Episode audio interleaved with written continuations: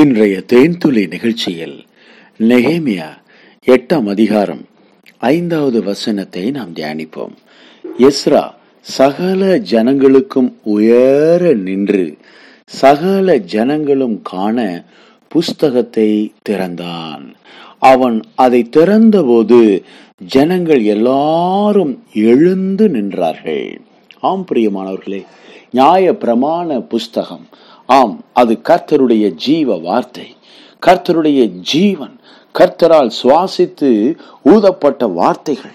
ஆம் கர்த்தர் தம்முடைய தீர்க்க தரிசிகளை தெரிந்து கொண்டு கர்த்தர் தம்முடைய தீர்க்க தரிசிகளுக்கு கொடுத்த தம்முடைய வார்த்தைகள்.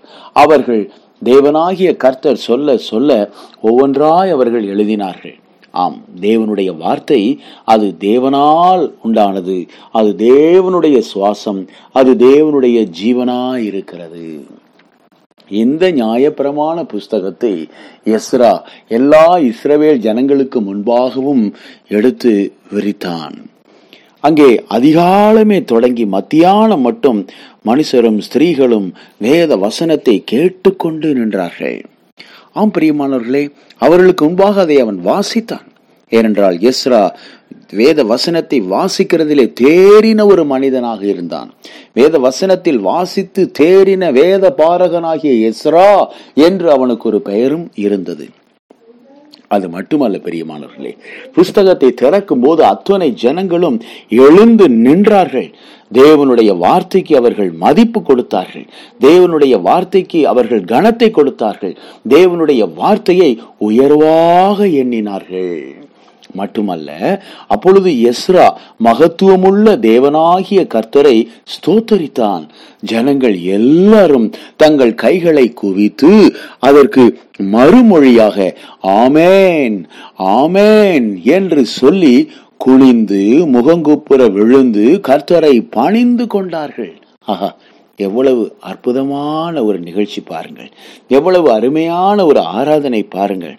அவர்கள் தேவனுடைய நியாய பிரமாண புஸ்தகத்தை தீர்க்கமாக வாசித்து அர்த்தம் சொல்லி வாசித்ததை அவர்களுக்கு விளங்க பண்ணினார்கள்.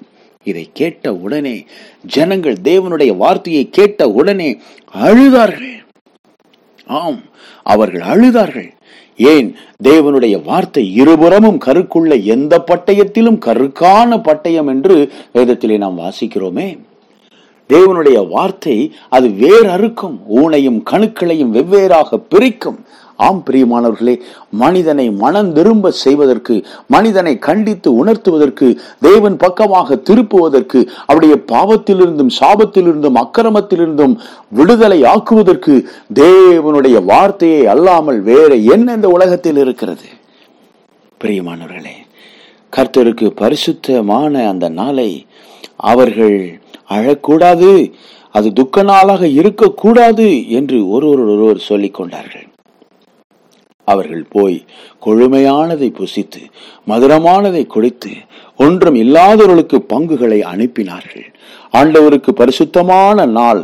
விசாரப்பட வேண்டாம். கர்த்தருக்குள் மகிழ்ச்சியா இருப்பதே உங்கள் பலன் என்று அவர்கள் அன்றைக்கு சொன்னார்கள். ஆம். வேத வசனத்தை வாசிக்க வாசிக்க தேவ ஜனங்கள் தேவன் பக்கமாக திரும்பி தங்களை மனம் திரும்பி ஒப்பு கொடுத்ததையும் அங்கே அவர்கள் மிக திருப்தியான மனரம்யமான மன மகிழ்ச்சியான ஒரு வாழ்க்கையை பெற்றுக்கொண்டதையும் நாம் இந்த இடத்திலே வாசிக்கிறோம்.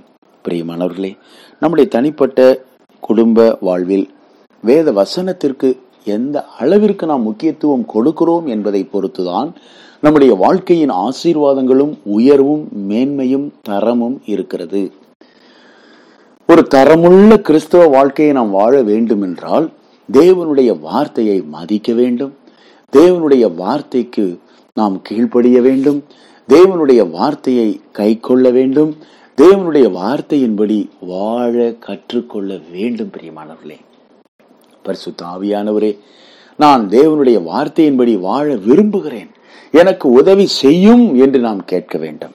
தேவனுடைய வார்த்தைகள் குறைவற்றது என்று வேதம் சொல்லுகிறது. அது தேனிலும் தெளி தேனிலும் மதுரமானது என்று வேதத்திலே நாம் வாசிக்கிறோம். அது சம்மட்டியை போல இருக்கிறது என்றும் அக்கினியை போல இருக்கிறது என்றும் தேனை போல இருக்கிறது என்றும் அது வெண்ணையை போல இருக்கிறது என்றும் தேவனுடைய வார்த்தைகள். ஆம் பிரியமானவர்களே இந்த உலகத்திலே ஒரு மிக அருமையான தீபத்தை போல இருக்கிறது என்றும் அது மனிதருக்கு ஒளியாக இருக்கிறது என்றும் மனிதனுடைய வாழ்க்கையை அது ஒளி ஏற்றுகிறது என்றும் நாம் வேதத்திலே வாசிக்கிறோம். தேவனுடைய வார்த்தைக்கு முதல் இடத்தை கொடுப்போம். ஒரு நாள் துவங்கும் போது முதலாவது தேவனுடைய முகத்தை பார்ப்போம்.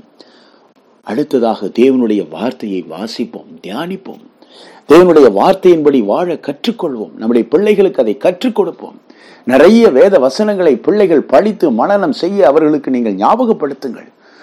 வேதத்தில் இருக்கிற மகத்துவங்களை ஆச்சரியமான வழிகளை கிறிஸ்து இயேசுனுடைய வாழ்க்கையை இன்னும் தேவாதி தேவன் செய்த அற்புதங்களை பிள்ளைகளுக்கு கற்றுக் கொடுங்கள். சிறு பிள்ளைகள் மத்தியில் இப்படிப்பட்ட அருமையான ஊழியங்களை நீங்கள் செய்யுங்கள்.